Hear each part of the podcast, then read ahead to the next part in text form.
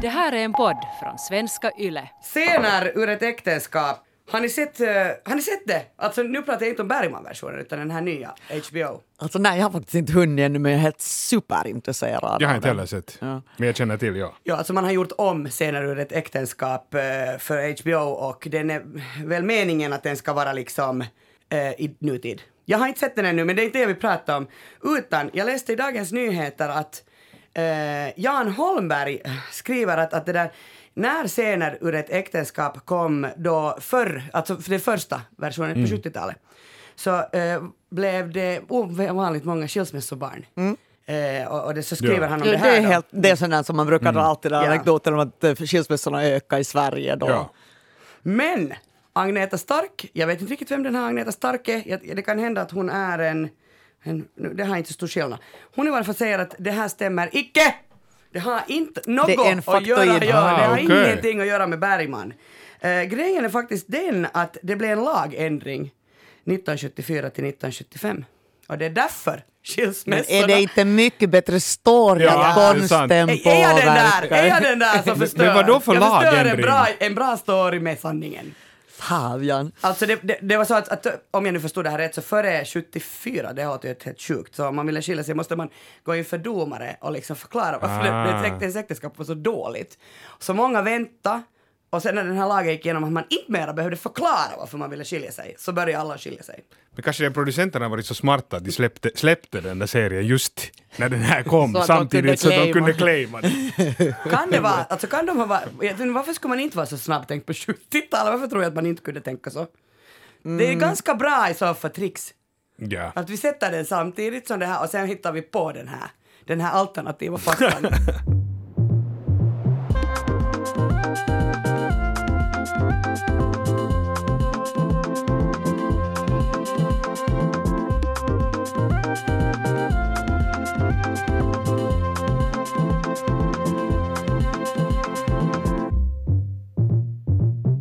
Välkommen till Sällskapet, en kulturpodd med samhällsperspektiv. Jag heter Kia Svetihin och idag poddar jag med Andrea Reuter och Elmer Bäck. Välkomna. Tack. Andrea, vad har du tänkt prata om idag? Jag har tänkt prata om storfilmen Dune och dess betydelse för sci-fi-genren och kanske också för biografens pånyttfödelse. Och, och för mig. Varför tycker vi så illa om kultur? Det undrar jag över. Eller vem bryr sig egentligen om humanioras kris? Jag har sett tv-serien The Chair och den handlar om så här kulturkrig på universitetet. Eh, jag tycker att den fungerar jättebra som katalysator för hur kulturfältet mår just nu. Så jag kommer att gå igenom de viktigaste inläggen i kulturdebatten både i Finland och i Sverige och eh, kommer faktiskt till insikten att vårt samhälle inte uppfattar kulturen som absolut nödvändig. Vad ska du, Elmer, prata om? Jag skulle tala om avslut, eller då snarare avsaknaden av dem inom dagens populärkultur. Netflix-serien The Chair är pur och kär satir av den akademiska världen och nu undrar jag förstås, har ni sett den här serien? Yes, jag, jag såg hela på en enda dag. Ah, okay. Nej, jag har, jag har inte sett. Sandra Oh, kommer ni ihåg Grey's Anatomy och Ja. Killing Eve, alltså var en av mina favoritserier, var det förra året den kom? Hon Och sen. Jade DePlas från Transparent. också. Jätte, jättebra. Det är alltså, handlar om kulturkrig på campus och, och vi får följa med då litteraturvetaren Sandra Oh eh, som spelar Ji Yeon Kim. Eh, och hon, hennes turbulenta tid som chef över engelska institutionen på ett amerikanskt universitet. Men herregud, Andrea, vad tyckte du om den här serien? Jag tycker den är helt sjukt bra, väldigt rolig och också intelligent i hur den tar upp då wokeness. Så jag tycker att det är ett väldigt fascinerande ämne. Eh, Det är ju alltså ganska talande att just The Chair, då, den hade pre- premiär kanske för en månad sedan, så den seglar snabbt upp på toppnivå över de mest sedda Netflix-serierna just nu, liksom i det här tidevarvet. Och Netflix-serien bjuder in oss då i kulturens finrum då, engelska institutionen, det är liksom kultursnobbigare snobbigare kan vi nästan inte bli.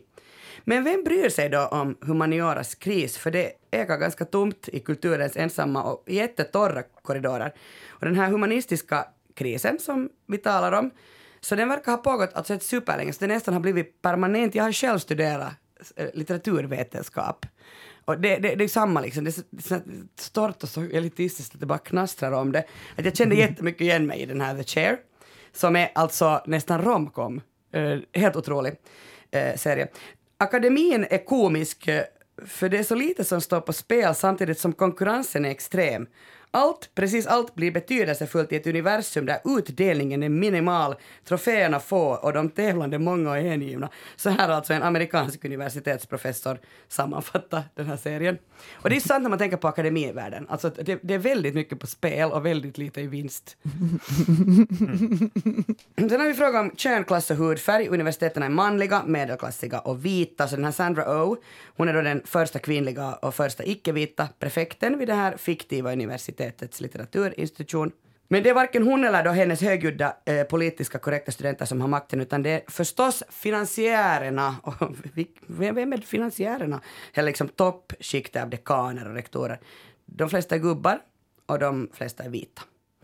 Jag läste en intervju i The New York Times med Amanda Peet, hon är alltså en av, av skaparna av serien. Uh, och hon säger att liksom själva akademin är som en tryckkokare. Att, att det finns liksom drivkrafter eh, som får bränsle av spänningar mellan generationer. Alltså det finns de här unga idealisterna och så finns det de här medelålders folk vars idealism har dämpats. Och så finns det de här äldre människorna som vid en viss tidpunkt ansågs vara banbrytare. Så här blir det sånt, sån här obalans, alltså de kommer inte överens, men det är mycket starka känslor. Såg ni den här otroligt roliga serien Kärlek och anarki som kom förra året? Ja. Absolut. Ja, jag tycker att den, här finns visst släktskap mellan då Lisa Langsets Kärlek och anarki, den tog sig an förlagens nya villkor, och då den här uh, The Chair. Håller du med, Andrea? Mm, ja, jag tycker det finns kopplingar. Fast um, jag skulle säga att, att uh, det handlar ju nog mer om, i The Chair om just konflikten mellan uh, de studerandena och deras uh, wokeness och de här gamla stofillärarna än i Kärlek och anarki där det mera handlar om hur man, sättet att, att arbeta kanske mer än så mycket politisk korrekthet upplever jag det. Absolut, men jag tänker sådär, det, det kanske handlar mer om det där att, att humanistens pressade läge i, Ja. en, i en kommersiell Absolut. värld. Eh, och PS, det kommer en ny säsong 2022. Men humorn i The Cherry också tycker jag mm, liksom plumpare och mindre raffinerad än, än den är i Langsets eh, den här bokförlags feelgood. Plus alltså att jag tycker ju att intresse för litteraturen håller ju på att stiga. Medan man inte kanske kan säga att, att det nu är jättepop att studera litteratur. Eller jag vet inte. Det här, Eh, men man går ju igenom strukturförändringar och eh, så vidare. Och, och det, det liksom, man har samma ödesdigra problem. Men eh, definitivt en god nyhet för oss i Finland är att den svenskspråkiga professuren i nordisk litteratur inte blir obesatt, vilket man ju alltså... ma- Det fanns sådana farhågor. Ebba Witt-Brattström meddelade att hon går i pension. Och då var de sådär, ja men kanske vi lägger ner det, så behöver väl inte ha någon där. Men nu har det visat sig då att fyra forskare verksamma i Finland har sökt professuren i nordisk litteratur. Den alltså kommer att hållas kvar. Och den har också lockat två sökande från Sverige, bara som en liten parentes. När ska det avslöjas vem det är som får det? Då? Ja, nå, jag läste förra veckan det här, de, här, de här har har sökt. Hej, I Svenskfinland har det förekommit en kulturdebatt de senaste veckorna. Jag tänkte att jag plockar nu några av de här åsikterna, så jag tycker att det mest intressanta, det är många som har skrivit, så jag, jag tar inte upp alla. Men först ut är författaren Kai Korkeaho, som för några veckor sedan skrev en krönika i Hufvudstadsbladet med den lätt populistiska rubriken “Vänstern skjuter kulturarbetare på öppen gata”. Citat slut. Vi som är en regering i modern tid som skulle ha behandlat en grupp av befolkningen sämre än regeringen Marin har behandlat kulturarbetarna. Haveriet är fullständigt och förödmjukande. Vi är många som regeringen Marin skjutit i magen på öppen gata. Vad tycker ni om, om Kais uh, attack? Alltså jag tycker att man kan ju sen bara ha olika åsikter om själva formuleringen. Jag tycker ju att, att i sak så tycker jag att han har en poäng. Så tycker jag att man har fastnat på det här att skjuta på öppen gata. Det tror jag nog också att man vill bara fastna på för att man vill kritisera. Jag tycker att fastna, han har dessutom senare liksom bett om ursäkt för den titeln och sa att den var kanske lite okänslig. Men jag tycker i sak så, så tycker jag att han har en bra med? poäng. No, alltså, Alltså, Jag tycker inte den är okänslig, den är ju parallell till att Donald Trump sa Ja, att han skulle han kunna gjorde, skjuta ja. någon på öppen gata utan att bli straffad. Och den är ju väldigt catchy. Ja. Det som vet jag inte om, det är ju nog knappast krönikören som sätter en rubrik. Så jag måste säga att jag backar Kai helt i det här, för det är ju sant att eh, Även om alla riksdagspartier stod där och sa hur mycket de bryr sig om kulturen i våras, när det var den stora demonstrationen som jag var på också, um, hashtag mittan det är rågat, så har det ju varit för jävligt. Och det var ju riktigt mycket lobbning bakom att Avi ens öppna upp så att det är 50 procents beläggning på biografer och, och teatrar. Så att jag, jag tycker nog att de har visat att Kajs påstående tyvärr stämmer. Eh, han, ja, han pudlar bara om ursäkt för formuleringen här helt, helt för någon dag sedan. Ehm, det tog faktiskt inte så länge så kom det en motreaktion av litteraturvetaren Tryggve Söderling som något provokativt och populistiskt säger att i en akut situation är det lätt att välja mellan kirurgen och sjukhusclownen. Och att när någon ropar “jag kan inte leva utan kultur” måste det ställas mot de hittills drygt tusen finländare som på riktigt inte lever idag på grund av covid-19. Kultur är inte nyttigt, den är en lyx. Alltså, jag måste säga att jag håller då alltså inte med. Uh, det finns den här Maslows uh, behovspyramid och då är det trygghet och mat och bla bla bla och sen att då tänker man att kulturen är där högst uppe. Men alltså i koncentrationslägren under andra världskriget så satte de upp skådespel och smugglade böcker och skrev texter på, på toalettpapper. Kulturen är nödvändig för att överleva i alla sorts situationer. Det tror jag verkligen. Ja, och så tycker jag att man kan, man kan ju kalla allt en lyx. Jag menar, demokrati är en lyx. Jag menar, om man går från mat och sovrum, liksom bara efter, efter det är ju allt lyx. Så jag menar det är ju lätt att säga att kultur är lyx, men då kan man ju säga precis allt. Alltså precis allt vad vi tar till oss är väl då en onödig lyx, om man vill gå så. Så jag, därför tycker jag också att den är liksom, det betyder ingenting att säga det där. I, i, i sak, tycker jag. Sen blir jag, liksom, det som jag också blir provocerad av är det här just att man sätter den här motsättningen till att det har dött så många och så här och sen så beskyller då kulturarbetare för att gnälla, då egentligen vad han gör. Vilket jag tycker också är intressant om man tänker att kulturvärlden var ju tyst ett år mm. utav respekt för den, här, för den här pandemin. Så jag tycker att beskylla kulturarbetarna för att liksom gnälla när andra dör på riktigt, jag tycker att det, ha, det är inte sant. Därför var, det, därför var ju alla tysta ett år, därför följde, följdes alla regler. Ända tills det började vara så att ingen kan ut, uträtta sitt arbete mer och det börjar bli en total katastrof, då sades det något. Jag tycker också att det är intressant att i, i, i Husis så beskylls kulturarbetarna för att de gnäller och i Hesarien så säger Sarikoski att ingen från kultursidan liksom, har sagt något förutom operan. Så man beskylls liksom från två håll mm. i två tidningar. och det, det är för två olika. Den ena säger att de säger ingenting utan de bara fogar sig och den andra säger att ni gnäller fast det, ni, ni liksom inte, borde inte gnälla någonting. Mm. Så det är en ganska konstig, jag förstår inte heller liksom den där attacken, jag förstår inte riktigt varifrån den kommer ifrån. Jag förstår inte riktigt, det känns ju som att han är jätteupprörd liksom personligt. Okej, äh, mitt sista exempel från Svensk-Finlands heta debattklimat är Fredrik Sonck, mm. kulturchef för HBL. Han gav sin syn på regeringens nonchalanta kulturpolitik. Och han har tagit reda på vilken plats livekonsten har i människors liv i Finland och det här gjorde han då med hjälp av uppgifter från Statistikcentralen och sen konstaterar han helt krasst att, att ja, det är faktiskt så att livekonst är inte en så jättestor del av de flesta människors vardag i Finland. Under 2017 så har den här statistiken då berättat att 17 procent av befolkningen besökte inte ett enda kulturevenemang. Det här är alltså före pandemin. Ju. Ungefär 60 procent av finländarna uh, såg inte en enda teaterföreställning och nästan 50 procent, alltså hälften, besökte aldrig en konsert. Mm. Så det här tar han då upp. Vad tycker ni om, om de här siffrorna?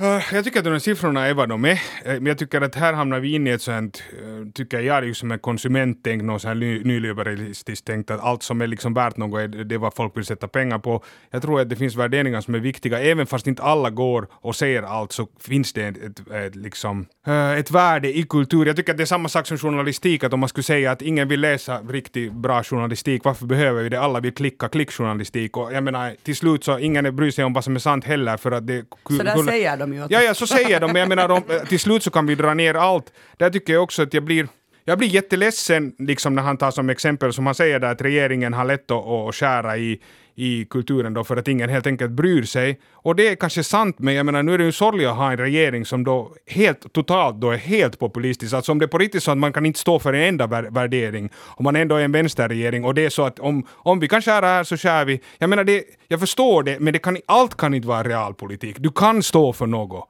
Och jag menar i många andra länder så har de inte gjort det här valet. Inte tror jag att om du tittar på siffrorna från Danmark, att det är liksom helt annat, att där går alla, alla, alla. Utan det här är en värderingsfråga. Det betyder vad är viktigt i vårt samhälle. Om vi vill välja att kultur och konst inte är viktigt, no, jag, jag tror att det är ett jättedåligt val. Självklart är jag absolut inte objektiv i den här frågan. Men jag menar just att när man börjar titta på sådana här siffror No, alltså, det, det, är ganska sorgligt då att gå den vägen. För att då går vi just till den vägen liksom att allt är värt så mycket som folk vill betala för det. Och är det ett samhälle som man vill leva i? Jag vill inte leva i det samhället. Jag tycker också att, att, en sak här är lite störande. Varför är inte bio medräknat? För uh, jag vet i varje fall att under pandemin har väl eh, vi sett jättemycket på finsk film. Men finländare är väldigt eh, bra biobesökare. Jo, alltså det, om man jämför liksom i nordiska mått så var det innan pandemin så låg finsk film på nästan kring 30 procent andelar och i de andra länderna brukar det ligga där någonstans mellan 20 och 25. Så fin, finländare tittar mycket på finsk film, vilket jag tycker är, är, är fint. Uh, det behövs ju. Men uh, inte det nu. Alltså jag tror att siffran är nog ungefär 1,7 biobesök per år eller någonting. Men alltså det är ju inte helt textbook live för det är någonting som spelas upp. Men nu tycker jag du borde, om man ska tala om kulturupplevelser, så borde det ju definitivt vara med. Att det är liksom lite fräckt att välja live-evenemang för att kunna välja bort bion för att göra en poäng kring att man inte går på kultur. Det känns nästan som en ja. sån evil plan. Och så tycker jag man borde ju jämföra siffror med andra länder. Jag menar, vad är det man jämför det här med? Alltså, okej okay, om man jämför med inte, no, fotboll går inte heller folk så mycket på i Finland som jämförs med andra. Men jag menar just att det blir en så konstig sak att, att jämföra med. Jag tror till exempel att fortfarande att Finland, eller vad jag vet, så går finländare också ganska mycket på teater jämfört med många andra länder. Det är inte så att, jag menar jag har fått svara på frågan varför är teatern död, varför går ingen på teater hela mitt liv? Och det är helt enkelt inte sant heller. Alltså, så att jag menar, du måste sätta de här siffrorna i någon slags kontext. Ja. Alltså att bara kasta fram sådana siffror betyder för mig ingenting. Liksom. Och, då, så, och det blir en, ja, så därför blir det en snäv diskussion tycker jag. No, men han kommer liksom till en insikt, en insikt som han, han påstår att, alltså Fredrik Sonck, som han säger att det här är ju liksom värre insikt. det är nämligen att, att kulturen i den här exceptionella tiden så har inte då betytt fullt så mycket för sin publik och för medborgarna i republiken i Finland som man har trott, alltså som man eller önskat. Och att det är därför som liksom kultur, kulturfältet är så sura. För Fast har han tagit in några siffror kring hur mycket människor har tittat på till exempel streamingtjänster och så vidare? Jag, menar, jag har väldigt svårt att tänka mig att det inte är i Finland som på väldigt många andra håll att det har ökat något otroligt mycket. Och det finns förstås olika sorts program man kan se men det finns ju också väldigt mycket som påverkar folk otroligt mycket och jag skulle aldrig ha överlevt första pandemivåren utan alla säsonger av RuPaul's Drag Race på på Netflix. Så man kan ju få, man kan få tröst, man kan få eskapism, men man kan ju också få kultur som förändrar en som människa eh, och får en att tänka nya tankar. Och jag tänker att var, varenda människa som blir mm, väldigt starkt påverkad av en kulturell upplevelse påverkar i sin tur andra människor, kanske till att tänka mera eller bara att um, få uppleva saker som gör att uh, ens sinne berikas. Ja, och sen ja. tycker jag också att man måste kolla när i pandemin. Jag fattar ju bra att liksom då när det var liksom som, no den är ju ännu på. Jag menar om man är rädd för, för sina nära och kära och man får inte ens träffa sina familjemedlemmar, då förstår jag att just i den punkten så just då tänker man inte mest på livekonst. Men det är ju klart, därför att man tänker bara att jag skulle vilja krama om min nära. Jag förstår ju att det går i någon slags position, jag förstår att teater inte går framför det, men det är liksom en jag tycker att det är en krånglig och, och, och liksom, det har varit också en sån exceptionell tid, så jag tycker att det är lite krångligt att jämföra så här. Så är jag lite rädd för att man går i den här diskussionen, för jag känner lite att, att man går i den här diskussionen just att först så så, så satt kulturen på sista plats. Och nu efter att vi har gått igenom det här så istället för att liksom tänka att vad kan vi göra av det så nu börjar vi ha den här, men att ingen brydde sig ju överhuvudtaget ändå så nu kan vi liksom släppa det överhuvudtaget. Och det är en farlig väg att gå och nu förstår jag inte riktigt varför den kommer, diskussionen kommer just till exempel från, från från Sonko så här, som, som presenterar de här idéerna som ändå tycker jag borde vara på den andra sidan. Jag förstår att alltså det är helt valid point, jag säger inte det, men jag tycker att det här är en ganska farlig diskussion att ha och just därför att det borde handla om värderingar och nu handlar det egentligen om, om konsumering och om pengar. Och, och det, det vet jag inte om den diskussionen är det en diskussion vi ska ha överhuvudtaget? Jag tycker att det är ganska sorgligt just att med den regering vi har, att det är sådana diskussioner vi har. Jag trodde inte att det var sådana diskussioner vi skulle ha. Men då blickar vi, tycker jag, eh, vi, vänder blicken mot vårt västra, västra grannland Sverige. Där sysselsätter sig man eh, förstås sig också med kulturdebatt om kulturens varande eller icke-varande. Viktor Malm skrev på Expressens kultursidor att det finns ett agg och en misogyni i kulturens existensfråga. Han säger alltså att, att det verkar vara eh, folk är mindre intresserade av kultur eftersom det finns en uppfattning om att kvinnor har tagit över kulturredaktioner och andra kulturinstitutioner. Och att han liksom själv är ensam man på en kulturredaktion och påstår sig vara en del av en generation när de framstående namnen är kvinnliga och det här är liksom en trend som inte heller ses, man ser inte att den kommer att brytas av eh, de yngre. I förra veckan i podden så, så pratade jag faktiskt om att kvinnor i allt högre grad har svårare att hitta en social jämbördig partner då det finns flera framgångsrika och högutbildade kvinnor än det finns män. Men, det där, men tror, ni, tror ni den här, att, att det liksom ska handla om någon sån här Ja, alltså att man hyser ett agg mot, mot, de, mot att det är kvinnor på, på höga positioner. Alltså jag har nog svårt att tro att det skulle vara en stor grej. Alltså menar ni att, att för tidigare så uppskattar man kultur och nu uppskattar man inte Alltså, jag tycker att jag har fått svara på de här frågorna till exempel om teater hela mitt liv. Jag tycker inte att det har blivit liksom mer eller mindre frågor om det. Eller mm. det är min personliga uppfattning. Mm. Jag, vet, jag, jag känner lite att det finns en risk att man går in på en helt annan diskussion igen. Men det, det är liksom. intressant att se hur olika debatterna är. Okej, Sverige de har ju på ett annat sätt på svenska för de debatter på det där eh, i media än, än vad vi gör i, i svensk Finland. Men det där, så jag har ju bara tagit några här nu. Anna Björklund är en, en, som, en annan krönikör som beklagar sig över ett hjärndött tv-seriefrosseri. Numera är den enda kultur, kulturform som fortfarande väcker intresse. Och hon skriver i en krönika för Göteborgs-Posten att hon har en kompis som brukar ha Netflix på i telefonen som sällskap i kollektivtrafiken och hon tittar liksom inte alls på bilderna utan hon använder det här ljudet från serien egentligen bara för att avskärma sig från verkliga intryck. Har hon aldrig hört talas om podcast? Ja, man, man undrar. Mm.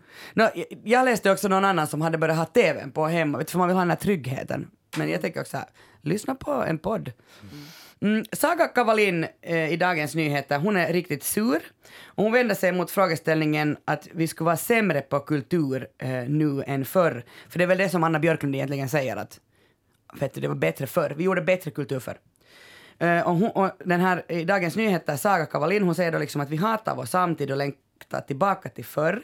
Men att problemet är att det fanns inte något bättre förr. Det har aldrig liksom... Uh, alltså allting har alltid varit lika skit och, och liksom och platt. Att man kan inte säga att kulturen var bättre förr. Och att hon därför liksom säger att det, därför blir det fel när människor går omkring och längtar tillbaka till en tid som var. Jag tror bara att det handlar om att antingen satsar man på kulturen så satsar man inte. Jag menar, finsk film har gått framåt för att det har satsats på finsk film. För mig är det helt uppenbart. Liksom, antingen satsar du och har, då får du en en, en kultur som, som lever och som, som, som är intressant. Eller så satsar du inte något och då får du en platt kultur som, som är populistisk. Och så är det. Får se, vad, vad tycker ni om alltså, kulturchef Karin Pettersson på Aftonbladet? Hon svarar direkt med att, alltså, till Saga Kavalin bland annat, att kulturjournalistik alltid är en paradox eftersom den vill erbjuda motstånd mot platt kommersialism på en plats som själv är beroende av marknaden. Alltså hon hänvisar nu till, mm. till alla de här uh, pla stora plattformarna som vet supermycket om oss, eh, både som individer och kollektivt. Och, och de kollar liksom, vad läste vi, vad tittar vi på och sen matar de eh, oss med mer av samma. Att det här liksom blir optimerat platt och tillrättalagt content. Men jag tänker, alltså, agger vi hyser mot kulturen, det är typ allt det här. Alla de här olika exemplen jag har, jag liksom har tagit med. Allt, alla har rätt, alla har fel. Jag, jag jobbar ju alltså med kultur i ett av Svenskfinlands största mediehus, Svenska Yle.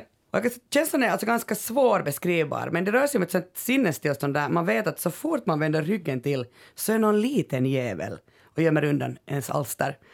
Uh, inte för att vara elak eller illvillig, utan mest kanske jag funderar på det här så mycket. Är det liksom för att man skäms? Eller man värderar inte så högt det vi gör. Och ord som folkligt är jag alltså helt allergisk mot. Uh, det finns alltid någon producent som tycker att det vi jobbar med är för svårt för den vanliga lyssnaren. Och som kan säga så här, men Kia, vågar du vara den här dumma Kia, den här som ställer lyssnarens fråga? Och så tycker man alltså oftast och helt ovetande att det luktar liksom kulturelitism om allt vad vi gör. Yles bäst bevarade hemlighet så kallar våra finska kollegor mina kollegors alldeles otroligt kvalitativa filmprogram som, gjord, som de gjorde under sju år på Yle.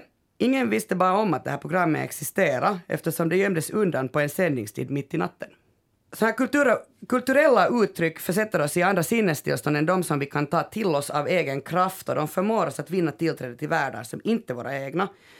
Kulturen tränar vår empati och vår självreflektion. Den tar oss till platser dit fakta och vetenskap inte når. Och Anna-Lena Laurén, som är min husgud, Rysslands korrespondent för Dagens Nyheter, jag vet att Elmer också Mhm. tycker väldigt mycket om Anna-Lena. jag Vem, vem gör inte det? Hon hade ett otroligt sommarprat för P1 i år och där konstaterar hon att, att, liksom, att det är rätt självklart att vårt västerländska samhälle inte uppfattar kulturen som absolut nödvändig. Alltså hon bor i Ryssland, i Sankt Petersburg och där är det normalt att gå på opera mest hela tiden. Och det kostar inte heller något mycket att gå. Uh, Marinsky, en av världens mest högstående opera och balettteatrar, så betraktar många Petersburgare ungefär som sitt vardagsrum. Och klassisk musik, eh, Anna-Lena Laurén säger att hon förstod sig inte på det förrän hon flyttade till ett land där det inte betraktas som exklusiv högkultur, utan tvärtom något helt normalt och nödvändigt. Du ska gå på opera, du ska gå på ballett, du ska ta med dina barn. Dina barn ska uppleva det och det ska inte vara högkultur, det ska vara något som alla kan vara med på. Jag håller på att man läser den här avslutande delen i trilogin Legenden Sally Jones. Den är skriven av Jakob Vegelius. Um, ehm, jag har sträckläst de här små underverken till litteratur det senaste halvåret. Och de här böckerna är riktade till 12 till 15-åringar. Och ja, jag läser dem alltså högt för mitt barn.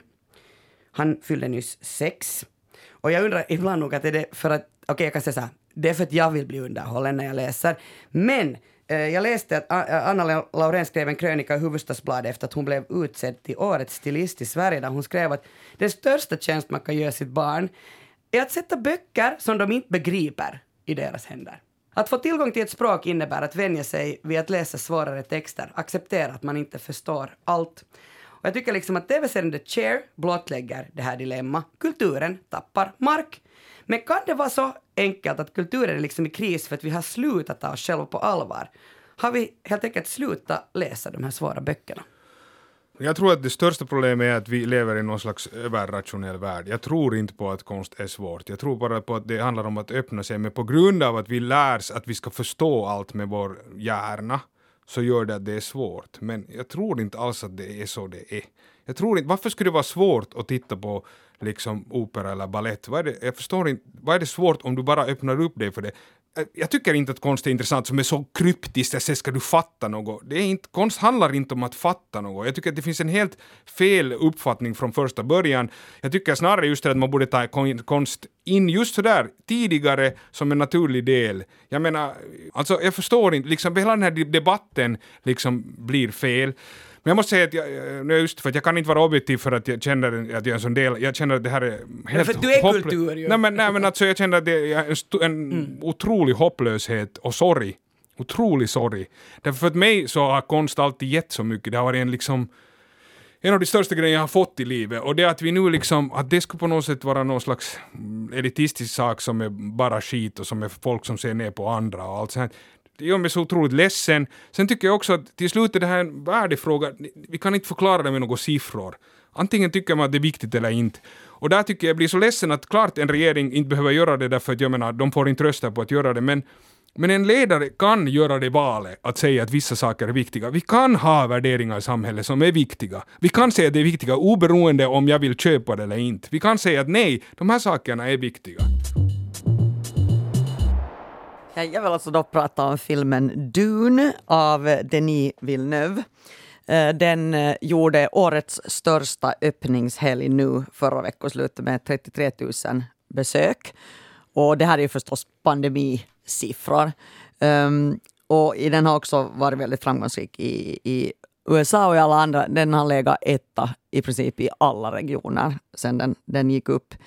Och själv så såg jag den på en av de största dukarna här i Helsingfors och det var första gången jag var i den eh, salen och första gången såg en sån stor film sen biograferna stängdes ner i november förra året.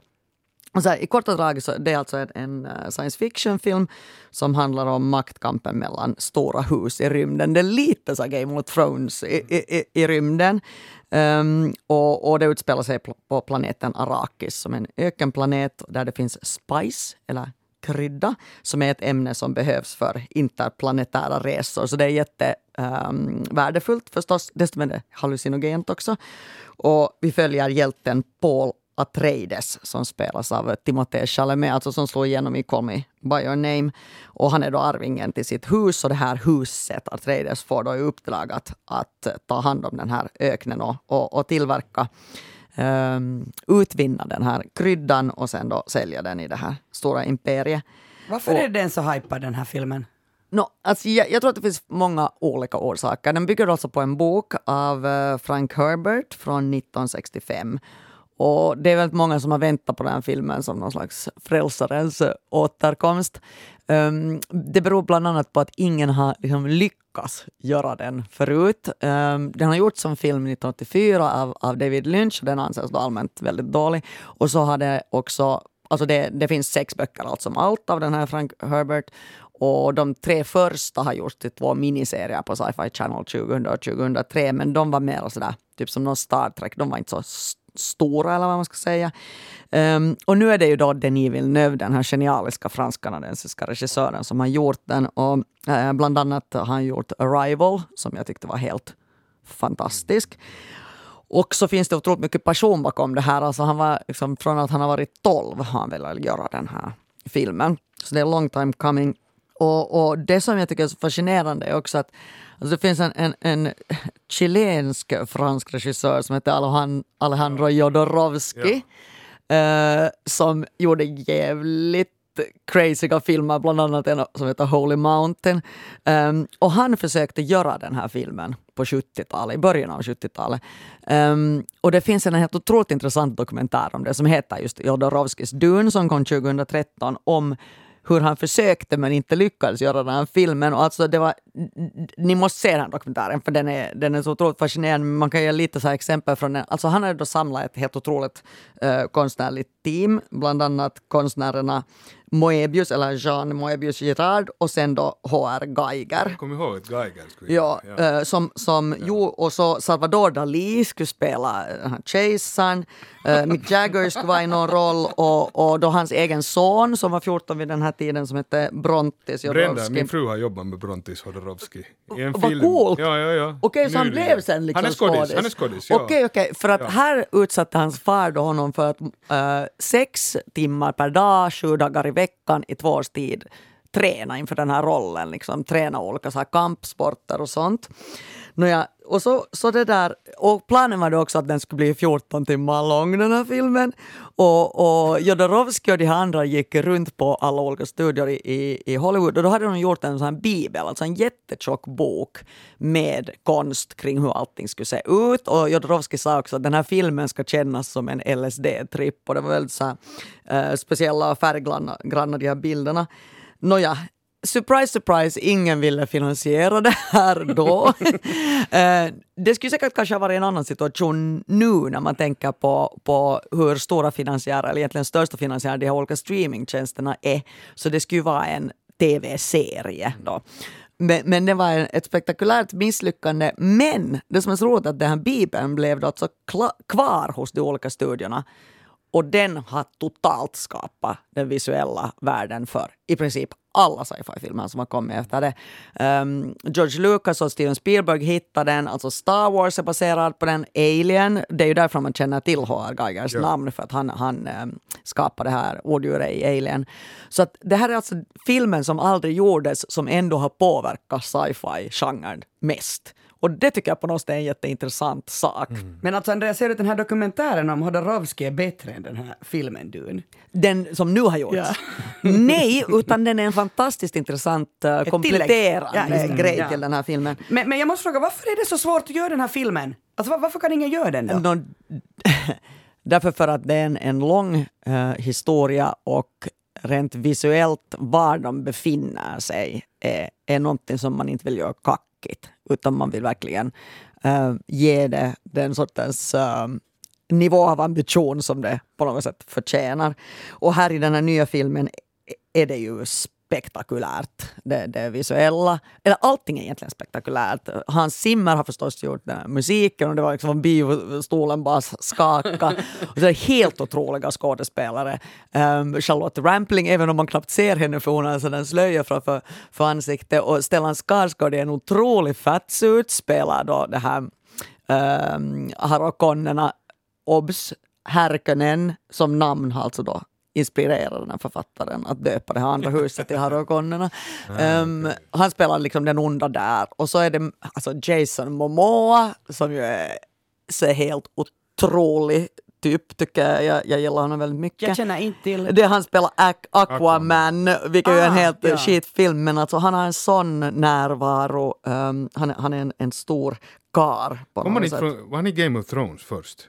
Jo, han, han ja. var ju eh, den första upplagan av den här um, Daenerys um, öken. Uh, Killen, nu kommer jag inte ihåg vad hans karaktär hette. Men hur länge satt du på i bion? Alltså jag menar om, om, om Hodorowsky ville göra något 14 timmar. Ja. så Nej, hur men länge alltså den här är ju är lite mer än, än två timmar. Um, men, men det kommer, jag vet att Elma ska gå in på det här i sitt ämne, men alltså det, sista repliken i filmen är då levererad av Zendaya som ju också helt ljuvlig, um, när hon säger this is, this is just the beginning. Så det här är då liksom part one eh, av en planerad trilogi. Men det som är helt spännande, för jag läste en jättelång artikel i, i Empire, den här filmtidningen, om den, att de har ju alltså inte spelat in samtidigt alla de här delarna, utan studion vill se hur den, hur den går för att då trycka på go-knappen att spela in eh, fortsättningarna.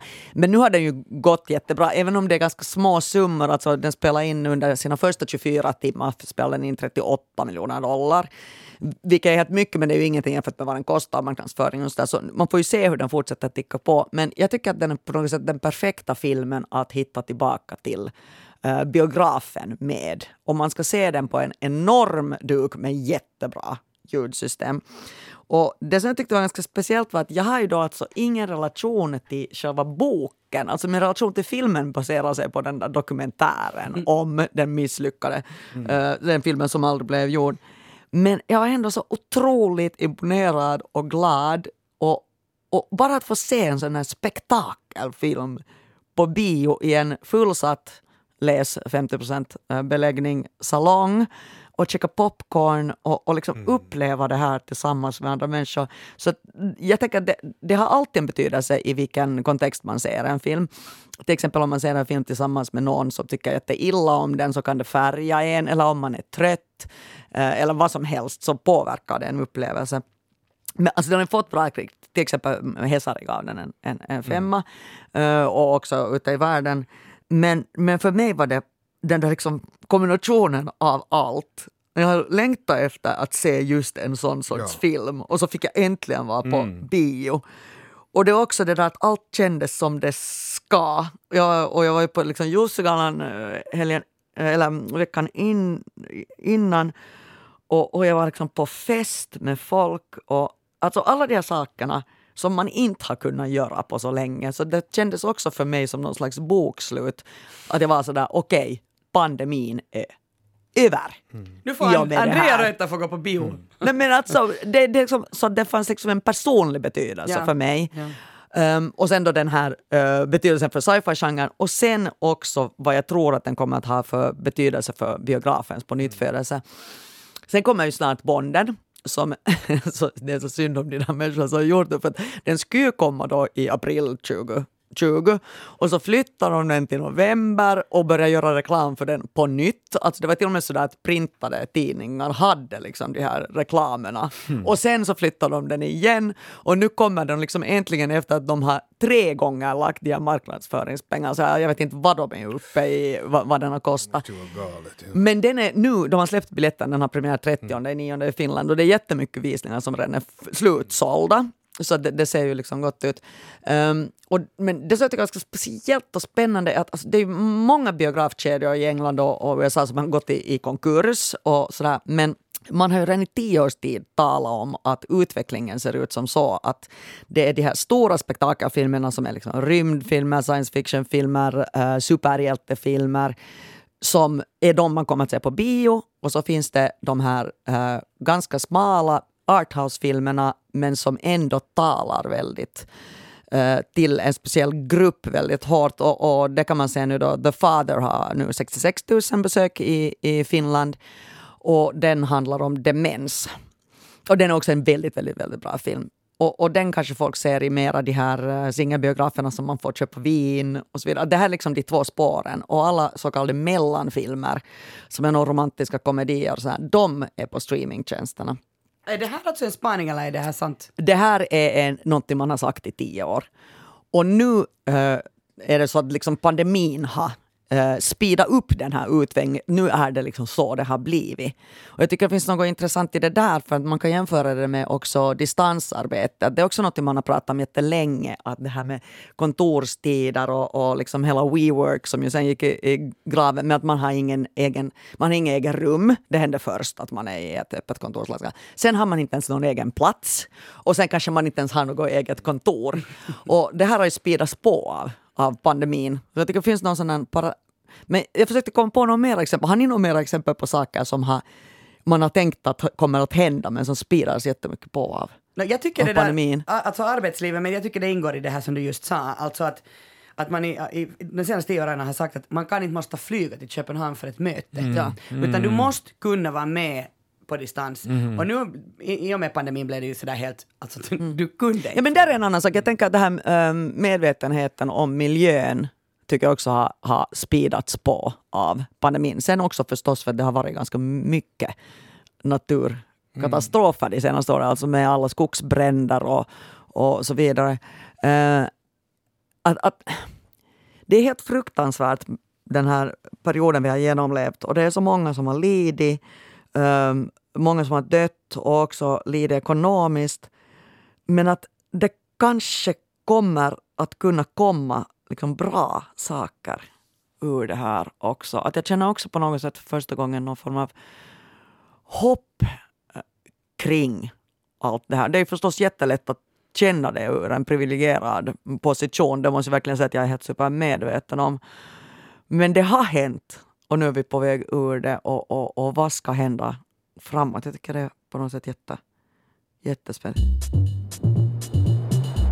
Jag tänkte tala om, om, om, om avslut. Eller då egentligen avsaknaden av dem. Alltså det var så att vi satt för någon dag sedan så kollade vi på den här Nine Perfect Strangers på Amazon Prime. Oj, nej, du får inte avslöja. För Nej, jag har nej, bara- nej, jag ska jag- inte avslöja, jag ska inte avslöja. Men är den bra? Ja, ja, Jag har alltså hört både och. Ja, det är, och jag känner lite både och efter att ha se, sett den. Jag, jag tycker att det känns, det är en både och upplevelse. Nog så att jag gärna såg igenom den, men inte kanske jag skulle rekommendera den sådär, den måste man se.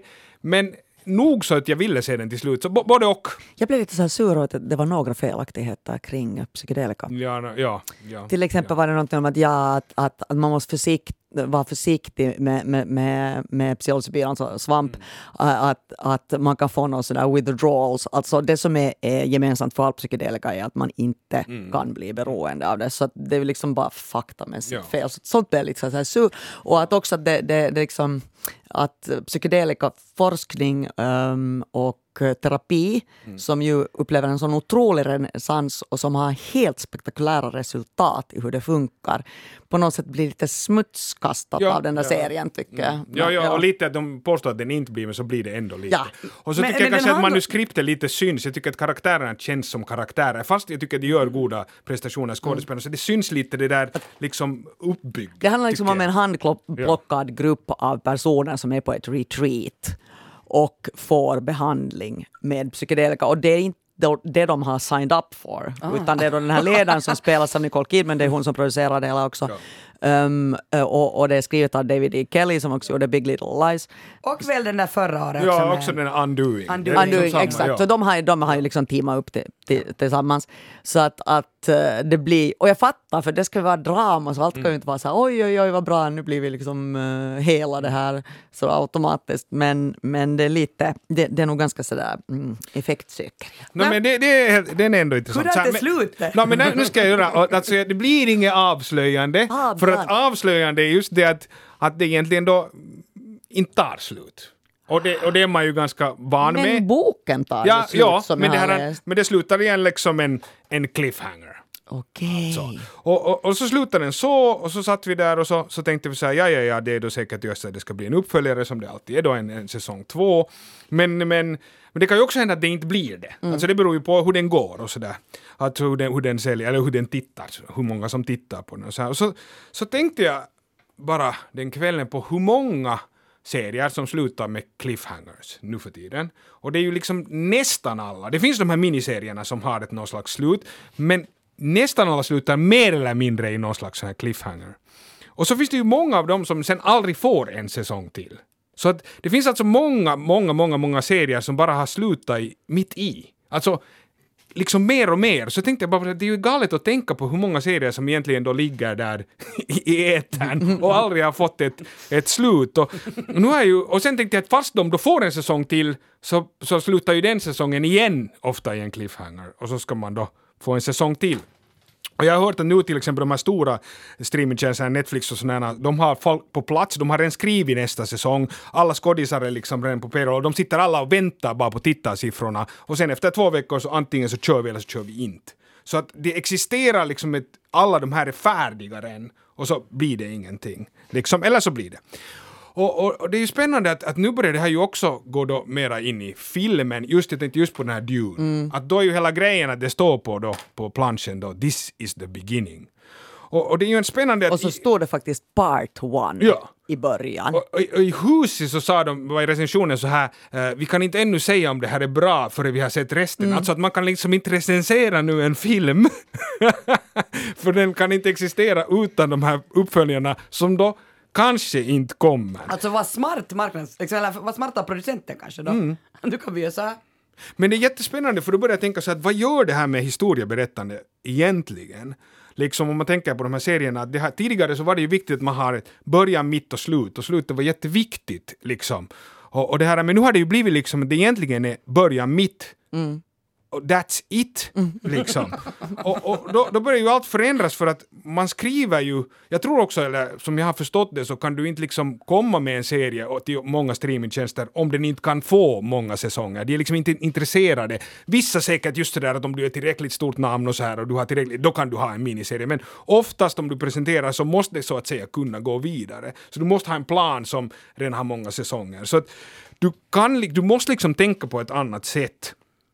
Och då tänker jag att i, i, värsta fall så blir det väl, eller i värsta fall så blir det just det att du behöver inte egentligen ta mera ansvar för vart du går. Som jag tror att hände lite med den här Lost, jag var inte så stor Lost-fan så jag såg inte den till slut, men jag förstod att den åkte liksom ut egentligen att det, det, var omöjligt att få in den igen. Liksom, mm. Den liksom ja, åkte ja. ut och det, det var bara säsong efter säsong och så åkte man bara iväg. Alltså vi måste säga, Lost handlar om, jag måste säga, nu är jag så rostig, men typ ett gäng som har misstag landar på en ö. Nej, alltså det är väl är det inte en krasch? Flyg, flygkrasch och sådana på så börjar det hända konstigheter där och sånt liksom. Ja, man slutar väl titta, alltså jag tänker så här, jag tittade också första säsongen av de där The Walking Dead och sen är man uppe i tolfte säsongen liksom, så jag, alltså jag orkar titta tre. Mm. Mm. Alltså det finns någon lathet i den här grejen för att jag tänker så att det är ju jätteofta om man ser en film och den inte har ett bra slut mm. eller ett, um, ett slut som man inte blir tid, ett otillfredsställande slut. Så det färgar hela filmen. Att då på något sätt glömmer man att man tyckte att den var bra, kanske de första 45 jo, minuterna. Men är det inte samma med böcker? Alltså litteratur är det ja, ju... Alltså slutet är ju liksom det viktigaste av allt. Och om man inte behöver bry sig om slutet så då behöver man inte lösa allting. Nej, och, och, och, det ändrar ju på liksom allt. Och, eh, det är ju bra, alltså man förstår ju varför de gör det. Det är ju säkert just för att få liksom kunna ha mera säsonger och mera pengar också och hålla fast vid sina prenumeranter och så här. Men, men jag börjar just tänka på så här att, vad gör det här liksom med oss som, som, som, som tittar på det här eller som konsumerar det här? För att vi blir ju just lite, som du säger, vi blir ju liksom snuvade på hela konfettit. Mm. För, för, att slutet är ju ändå det vi är liksom på väg mot hela tiden. Och så kom jag på en sån här, jag fick som en födelsedagsgåva för några år sedan så fick jag gå till en akupunktör. Mm. Och så var jag där hos akupunktören och så, så, så höll han på, liksom, det var bara så basic akupunktör och så, så talade vi lite allmänt och så frågade han vad jag gör och så sa så att jag är skådis och så här. Och så frågade han mig så att vet du varför, varför skådespelare dricker mycket alkohol, vad, vad, vad det beror på. Så sa jag, inte vet jag nu egentligen. Och så sa han att det beror på att de inte får något avslut. Därför att de, de sätter igång processer i, i kroppen som de sen aldrig avslutar. Alltså mm. att, att kroppen vet inte att jag inte är arg på riktigt, utan det händer i kroppen och sen går jag, går jag av scenen. Men i en vanlig situation, så om jag har haft ett stort gräl med er, så kommer vi att mötas igen och tala om det. Mm. Eller så, så är vi liksom liksom blir vi aldrig vänner igen. Men alltså som människor så går vi, vi, vi söker ett någon slags avslut. Mm. Alltså terapi handlar ju ofta om att få avslut på grejer. Och det är därför ghosting är det värsta som finns. Ja, ja. Mm. Ja, ja, ja. Mm. för att avslut är så viktigt. Och, och då tänkte jag så här att, men vad händer nu med oss när vi hela tiden lämnas på hälft? Mm. Alltså, vi lämnas hela tiden på hälft. Vi sätter ner liksom tio timmar på att se något och liksom engageras. Och sen så så, så, så blir vi i mitten och så kanske om ett år får vi se nästa säsong. Eller så kanske vi inte alls får se det. Men i vilket fall som helst så blir det känslan av en sån här grej. Så jag börjar tänka att jag, jag tror att det här gör, alltså att det här skapar jättemycket ångest hos människor. Och jag tänker att det här är liksom annars också i vår tid. Jag känner att det här är vad vi gör också. Vi engagerar oss kraftigt i något men vi ser inte till slut. Det är ju också liksom hela den här sociala medier, så kommer det en ny grej, men man liksom kollar aldrig saker till slut, så vi är liksom, vi, vi, har, vi har inga avslut. Vi saknar avslut i livet. Och, jag tycker det, det liksom, avslut är inte ett lika bra ord, jag tycker det engelska ordet är liksom jättebra, closure. Jag tycker det har något, och jag tror alltså att det här är liksom, skapar otroligt mycket liksom psykisk liksom ohälsa mer eller mindre. Sen tänker jag att det finns en idé med det här för jag tror att vi konsumerar bäst så här. För vi är så otillfredsställda. Så vi söker efter, vi söker efter den tillfredsställelsen men vi får den aldrig. För vi får aldrig det där avslutet vi söker. Och jag tror att, att det här är något som bara har förvärrats mer och mer och, och vi går mer och mer åt den, den grejen. Så att jag tänkte liksom erbjuda som terapi så tänkte jag erbjuda lite så här bra slut. Alltså, och jag tänker ni får yes. också komma med, med förslag på såna grejer som ni tycker har bra slut. Och, om man, och när jag började tänka på det själv när jag tänkte på de här filmerna, det är främst Men blir här filmer. spoiler, spoiler alert? Nej, jag tänker inte säga hur de slutar, jag tänker okej. bara säga att det är bra slut. Okej, bra. Ja. Men jag tänkte, så när jag började tänka på de här filmerna som, jag, som har några bra sluten så började jag tänka så här, att kommer ni ihåg den här känslan när man blir kvar och man sitter kvar i soffan och det är liksom så här vibrerar man är så oh. Vet ni, den får man ju inte mera. För nu är man bara jag så här, kom på ett exempel. Äh, ja. Eh, jag tycker att filmen Barnhemmet, som är en spansk skräckis, Ah, jo, jo, den har helt genialiskt slut. Vänta nu, vänta nu, vänta nu. Jag när kommer du ihåg El säger... det. Orfanato, Ja, jag kommer den var producerad av Guillermo del Toro. Men alltså, är det inte så att jag kommer ihåg den här filmen därför att den, har, den, den är någonting, den är fantastisk. Jag kan säga utan att avslöja så i, i slutet får man förklarat allt. ja. Det är liksom en övernaturlig film men man får förklarat allt i slutet. För mig kan liksom... Väldigt ovanligt. Det värsta med en film, som, alltså för mig är det sämsta slutet på en film, men det här gäller också böcker eller egentligen allting, hela livet, är när någon vaknar upp ur en dröm. Det är Ja. ungefär det värsta man kan göra till mig. Det är liksom, alltså på riktigt tycker jag inte heller om när människor berättar om sina drömmar till mig, men alltså att det, det har byggt upp och byggt upp och byggt upp och sen är det bara en dröm.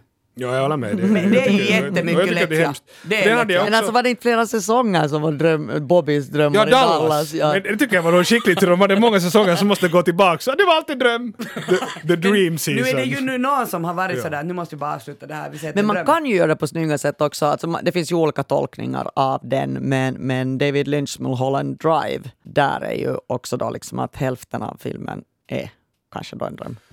Men jag tror att då börjar man hamna in på det här att vad är en dröm? Jag menar just att hur uppfattar man drömmen? Om man börjar tänka att det är en viktig del av någon Mm. Och i Dune, psyke och i, då i åker- Dune ja, ser han mycket ja. sanndrömmar om, om framtiden. Så att det är egentligen liksom att de, här- de, här, de här scenerna kommer ju att vara med i tvåan. om den kommer. Om den kommer. Om den kommer. Okej. Okej, men Mera, jag tänkte, det, det är kanske klass, mest klassiska som, som nu alltid har talats om, som, som, man, som är ju den där usual suspects. Mm. Usual suspects, som egentligen som med slutet är liksom Otroligt, filmen. Ja, ja. och då, jag ska inte avslöja mer än det, men det är ju en film som utan slutet så skulle Men det ju inte vilken vara. sten har man bott under om man inte Nej, nej, nej, nej har men jag sett tänkte den? bara Okej, att om man vill men- gå tillbaka och Ja, få ja. terapi så är det en bra. Men, Ja. men, men den är ju sen tycker jag en sån film som du inte ser två gånger. Nej, nej, nej, nej, det går inte att se två gånger. tror jag. Eller nu, ja. Och sen så, men jag kan säga att, att eh, Fight Club Ja, har ju också Fight helt Club här. otroligt bra slut, men Absolut. den kan man då bevisligen se typ 40 gånger för det har jag gjort. Jag hade också den där Finchers andra, Seven. Seven och Fight Mm. Club tycker jag båda helt, alltså, och i, inte kanske tillfredsställande, men fantastiska. Alltså du, alla de här filmerna är gjorda på 00-talet. Har du någon, någon som kommer... Nej, jag är ännu äldre. Du har inte som så här nu... Jag hade alltså t- 2001, som jag tycker är kanske den bästa filmen någonsin, Space Odyssey. Ja, just det. det slutet. Alltså, Det, det, nu kommer ni säkert att hänga med, men jag har aldrig kommit så långt. Det lönar sig. Det lönar sig. Eh, Och alltså Apornas planet 1 ja, har väl också ja, ett helt fantastiskt ja. bra slut. Sen tänkte jag på Dogville också, som hela, den hela filmen. alltså. Den är ju så otrolig hela den här filmen. Och sen, no, ja, och sen finns det de här klassikerna, det här var de som jag hade tänkt, så finns det de som, som, som ofta sägs då, alltså det finns den här Citizen Kane, men vi kanske inte ska gå in på det slutet, men jag har aldrig varit så, liksom, ni vet, eller ja, det är ju ett Det av är de mest lite klassiska. underwhelming vad Rosebud jag egentligen tycker, var. jag tycker också! Ja. Det är lite, men alla är såhär oj nej det var den! Men jag är också sådär, mm, jag har aldrig varit riktigt. Var det nu så Nej. viktig grej? Ja. Och sen finns ju hela äh, M. Night Shyamalans hela katalog, då kanske med start på den här Sixth Sense. Men Och där tycker jag Ja. faktiskt att alltså, det som är så spännande med honom är ju att han har egentligen aldrig gjort en film som på riktigt är fantastiskt bra. Ja. Utan alla hans filmer har varit en premiss som är helt genialisk, men liksom aldrig riktigt. Men att av dem så är det, tycker nog Sjätte sinne och eh, The Village som är mest tillfredsställande ändå, för att Ja. det liksom förklarar. mm, ja. Det är väl det där du säger att, att, att så man vill bli tillfredsställd. Ja, Och annars så är det som att det... man vill få förklaringar. Men jag tänker att vi inte blir, men jag tycker också det här är roligt att vi alla är överens om att man vill bli tillfredsställd och vi blir inte alls! Och ingen av oss har egentligen något problem med det. Alltså det är det här jag tänker på att, att vad är det som händer? För jag menar just när jag hade tittat på den här, eller vi tittade på den här serien till slut, så man blir ju bara så här, jaha, och så stänger man av Ja. TVn. Jag menar det är ju inte den känslan man vill avsluta en serie Men jag måste fråga då, för att jag, jag vet inte om jag är ensam om det här eller om många också gör så, ja, men jag är expert på att titta på tv-serier, att jag tittar liksom, jag kan titta 15 minuter och sen byter jag, att jag håller på med många, så jag gör så också med böcker, att jag läser tre, fyra böcker på en gång. Eh, kan ha någonting med att jag har en aktiv hjärna, men alltså det är väldigt ofta jag inte tittar ens en hel, en, en hel del. Alltså, jag undrar att är det något fel, fel på mig eller? Nej, jag tänker att det, det finns ett sånt enormt utbud. Ja, jag tror också. Jag, jag, jag, jag brukar ändå av någon princip titta hela första avsnittet. För jag tänker att, att man måste visa lite respekt för hur mycket arbete det ligger bakom det. Men efter det kan man helt bra vara sådär, äh, det här tyckte jag inte var bra. Samma med böcker. Hur många, så jag har nämligen ett, ett sidantal du behöver läsa, sen får Aha, du okej, sluta. vad är ditt sidan? 50. 50, ja, ja jag håller helt med. Det, Ja, ja. det är bra sidantal. Sen behöver man inte, alltså om inte du tycker om boken efter 50 sidor, is inte läsa den. Nej, jag tyckte också det var skönt. Min pappa sa någon gång med just att livet är för kort för att läsa dåliga böcker. Så och det är har det sant? befriat mig just sådär, för före det hade jag sagt jag, jag, ska, jag kan inte lämna ifrån mig, men jag har nog också börjat, och jag har nog också många böcker på hälften måste jag säga. Men jag, vad jag läser nog, ja. Vad är det med mig då när jag, alltså jag eh, tar bara The Crown som alltså vann liksom allt på, på det där Emmys. Ja, eller White Lotus. Alltså jag har en och en halv del kvar av White Lotus och jag Jo, tycker ja. den är jättebra. Ja, Jag tycker inte ens att den är så jättebra. Okej, Jag men The Crown. The Crown var jag sådär, mm, det är säkert, ja, du är det helt bra. Alltså det är jättebra. Mitt orkar jag titta på det inte. Mm. Är det för att det, det utbudet är så stort då kanske? Eh, Det är svårt att säga. Men jag har också haft det där någon gång. Jag hade liksom faktiskt med den där Young Pope, den där först, för jag älskar Sorrentino och jag tyckte liksom, det var en sån här, jag tyckte hela tiden var bra men jag orkar inte titta på det. Alltså det händer ju någon gång. Alltså det var hela tiden så här, vitsi det är fint och det var, men alltså jag, jag på något sätt, den, den drog inte mig in. Någon gång händer det ju också. Men det blir bara så här ytskrapp. Jag hade exakt samma med, med The Young Pope. Alltså Ja. jag, jag, det, det var jättebra. Men jag orkar inte, det var så tråkigt. Ja, ja, sånt kan hända. Nåja, sen hade jag ändå bara här de här serierna, om det, för att när man ska ha någon serie, då är ju en av de mest kända den där Sopranos-slutet som, som, som folk ju älskar. Och det här, sen, sen The Wire är ju en bra, men det är ju också annat för att det är ju skilda, varje säsong är ju en skild historia med ett slut. Den, den är ganska, tycker jag, alltså, Wire är jättebra serie. The Wire är jättebra. Ja. Den har jag sett hela.